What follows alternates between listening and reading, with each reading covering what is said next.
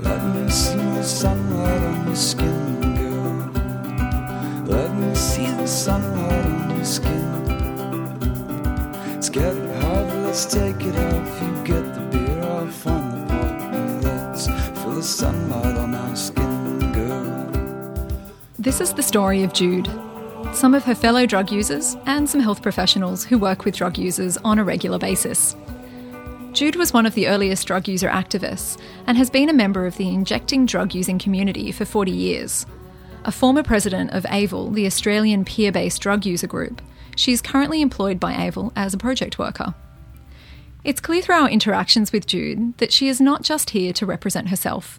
Rather, she's sharing her story on behalf of her community in the hope that a better relationship between drug users and healthcare professionals is achievable. It's part of my life and it always will be. Like human justice will always be part of my life, no matter what um, aspect it takes on. And, and drug users aren't the only um, group of people that I that I work with. You know, women and children. I, I you know I'm interested in. So it's wherever it's it's it's um discrimination. I, I'm a hunter for discrimination, a non-discriminatory non-discriminator. We first met Jude in May.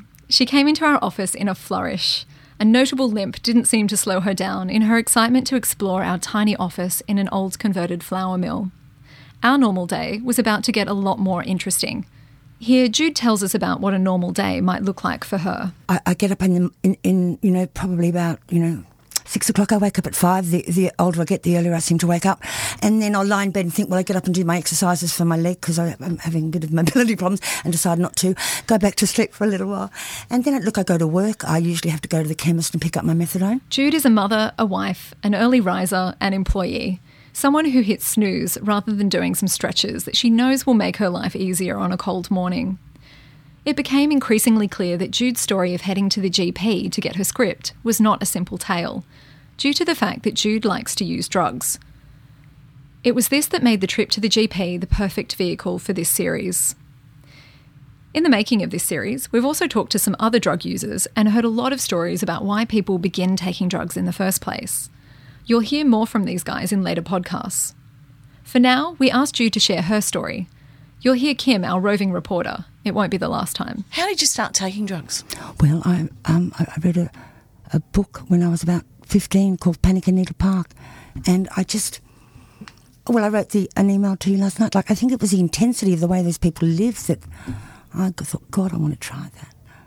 So, um, you know, I spent 18 months trying to find a shot of heroin. And as a 16 year old in Canberra, that was hard. And you did you, know? I, I got to say this respectfully. I'm just, I'll just say it. Did you know that it's kind of it could be a bad thing, or it could? Be- I knew it was prescribed, but I didn't know why, and I didn't. And even at, at that age, I didn't trust what I was being told. There was no reason that people would take that. And the sort of people that took it were the sort of people that I was really interested in, like poets and singers and songwriters. And, and there was this real um, intellectual curiosity about it, as well as, yeah, I just wanted to do it. I, I wanted to do it, and I knew I was going to do it. Jude went on to get married and have children. Listening to Jude talk about her family life was like listening to stories from any other mother about juggling commitments in their lives, only with slightly less F bombs. God, but it was so fucking hard. Like before methadone, like trying to manage, um, you know, children, full time job, and a heroin habit. Like fuck me, like it's just so exhausting because you never know if the dope's going to be there. You never know if the dealer's going to be there. You don't know if you're going to have money that day to get it. Um, one of the kids might come home and need shoes, and they got the shoes, obviously, but out. It was tiring. I was just tired. So then, when methadone comes along, and it's something that, although it's a substitute, it just does whatever it is that heroin does. That because the first time I tried it, I just thought, oh, this is what other people feel like. This is what normal is. And then once you feel that, you're not going to give it up. This concept of normal is supported by a conversation we had with Associate Professor Linda Gowing, Faculty of Medical Sciences at the University of Adelaide. She has worked closely with drug users, specifically heroin users, over many years, and has been instrumental in developing a number of important strategies in this area.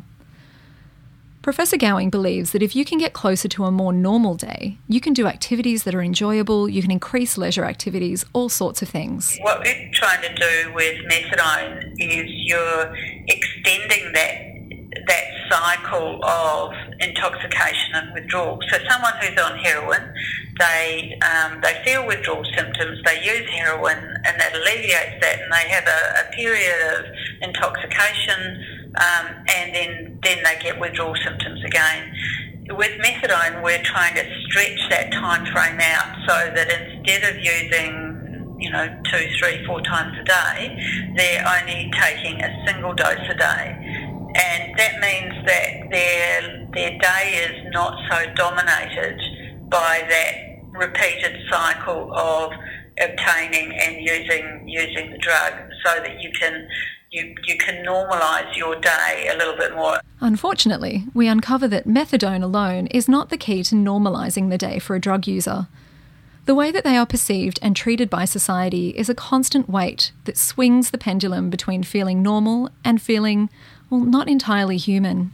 So, why is there a stigma in society? Know. I don't know. There's always been someone who hasn't been liked. Okay, hold up here. You will meet Finn properly in a later episode, but this line triggered something that we'd heard from him in one of our interviews. A bloke who suffered severe injuries from an accident that ended in a permanent physical disability. Look, I have things that happen, and I know that there's some form of discrimination, but I don't know which which one it is. You know, I don't know whether it's because I'm trans or because I'm disabled. Um, some things I know it's not because of the drug use because they don't know about it. Jude explains her theory. Once you start separating human beings and passing them off into different sections, you start dehumanizing them.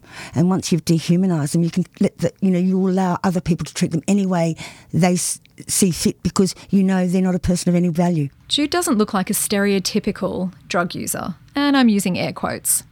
She's an attractive woman in her late 50s, articulate, and to be honest, it wasn't until about halfway through our initial meeting that I actually remembered oh, yeah, Jude uses drugs. She explains to us the concept of passing and some of the tried and tested methods in the community used to ensure their drug use isn't the first thing people notice. As yeah, we call it user. pass, passing. Tell me about passing. Ajax and a Brillo pad, girls. You get yourself sparkling from head to toe. What do you mean by getting sparkling? Well, you know, you make sure that um, you're looking well because if you don't look well, there's assumptions that it's around your drug use. Kristen explains to us that passing for him goes beyond just the GP and the pharmacist. People who use drugs are under a lot of pressure to manage their lives, like, and and part of that is not letting their, um, you know, not letting their drug use um, any way at all negatively affect any other part of their lives. That's what we sort of put a lot of work into doing. Following the concept of passing and what a typical drug user looks like, the conversation fell into labelling drug use. Whether we're talking about scientific terms or personal preferences, we found there was an interesting point of difference and a question begging an answer. Well, what do you call someone who uses drugs? We hear from Finn again on how these labels can actually affect how he is treated. I feel like I'm being treated as a junkie and I'm doing the quotation marks. I hate that. I like that word and I hate that word. You know, in the States, junkie originally came from, you know, people who used heroin. We call it junk. So someone who uses junk is a junkie. Um, but it gets used really derogatorily here. So, um, but, you know, I, I don't like being treated like I'm a less than person just because I'm on Suboxone, first of all. Meanwhile, Professor Gowing explains to us that the word addiction, or addict, is often used interchangeably with dependence in the research community, while substance abuse has been swapped out for substance misuse. We asked Professor Gowing if she had a preferred term and her reasoning behind this. This is fantastic and I really appreciate this. Um, the one thing Jude said is that she's really uncomfortable with the term drug addict. She'd prefer yep. drug user or even junkie. Yep. I, I think there's a, at least in the research literature there is a little bit more of a shift towards um, it's not as it's not as neat and tidy but um, using a phrase like people who use drugs or people who inject drugs, and I tend to I tend to prefer that sort of wording um, because it it puts the emphasis back on the fact that what you're dealing with is a person. Jude, your thoughts? Yeah, I like a user. I'm a user. I mean, I don't want to a prid. Who wants to be a prid person who uses drugs? I mean, fuck. If you have to tell people that I'm a person with, you know, it's the, in the sentence, like that's just so appalling. I don't even want to go there. So I'm a user. I'm a drug user. I'm not an addict. I'm not. Um, I'd be a junkie before I'll be an addict. Brian, our resident pharmacist, who you'll meet properly a little later in the series, when questioned regarding his use of the word addict, responded, Well, it's terminology that I've grown up with. Uh, oh, no, why I started laughing is any anybody who gets a prescription is a drug user.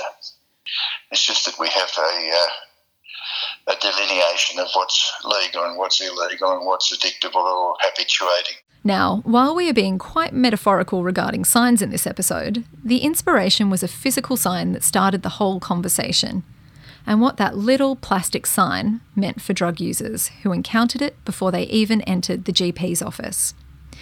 It's the sign that reads, in some form, No drugs or cash kept on premises. Jude provides us a brief history on the sign. She believes it's a throwback from the 80s when security was pretty loose on pharmacies, a time when it didn't take much to break into a doctor's office, which was often in the back of a house, and grab a script pad or some drugs. Eventually, they just tightened up their security. So, where does this leave the sign?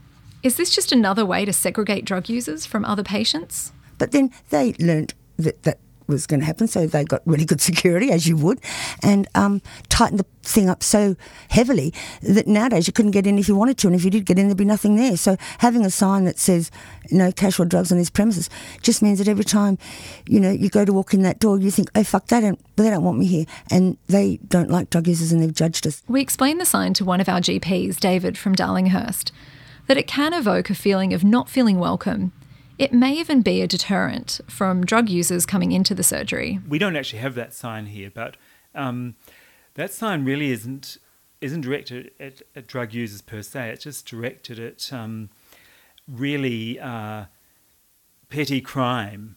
And to be honest, I mean, in Darlinghurst we had a, a huge amount of break-ins in the '90s. It's actually dropped off a lot now, but um, uh, I think that security issue is not um, is in no way directed at those patients, but I understand why they might might be sensitive to those messages. In this episode, we have explored what constitutes a normal day for our drug users.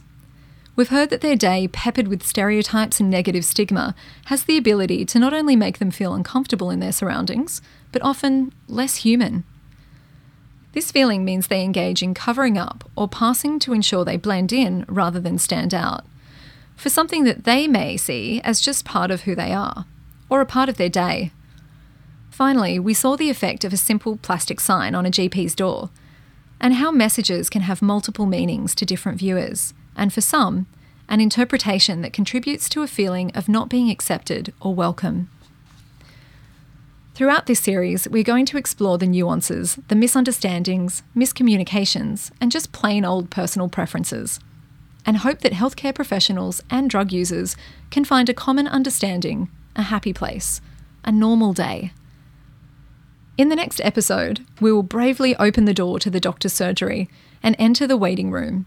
Here, we will explore further drug use, the role of government and media in the positioning of drug use, and ask the question well, why are drugs seen as so bad? It's impossible to actually say for sure if there is any person who has never met um, a person who uses drugs because, you know, illicit drug use is incredibly common in Australia. Um, and the thing is, the majority of people who use drugs are just um, what people would consider normal, everyday, um, you know, not, not quite, you know, nothing extraordinary about people. They're just people trying to get by in their everyday lives. Summertime just comes around once a year, boy. Summertime just comes around once a year. And if the sun is shining, don't you be inside crying. Cause summertime just comes around once a year, boy.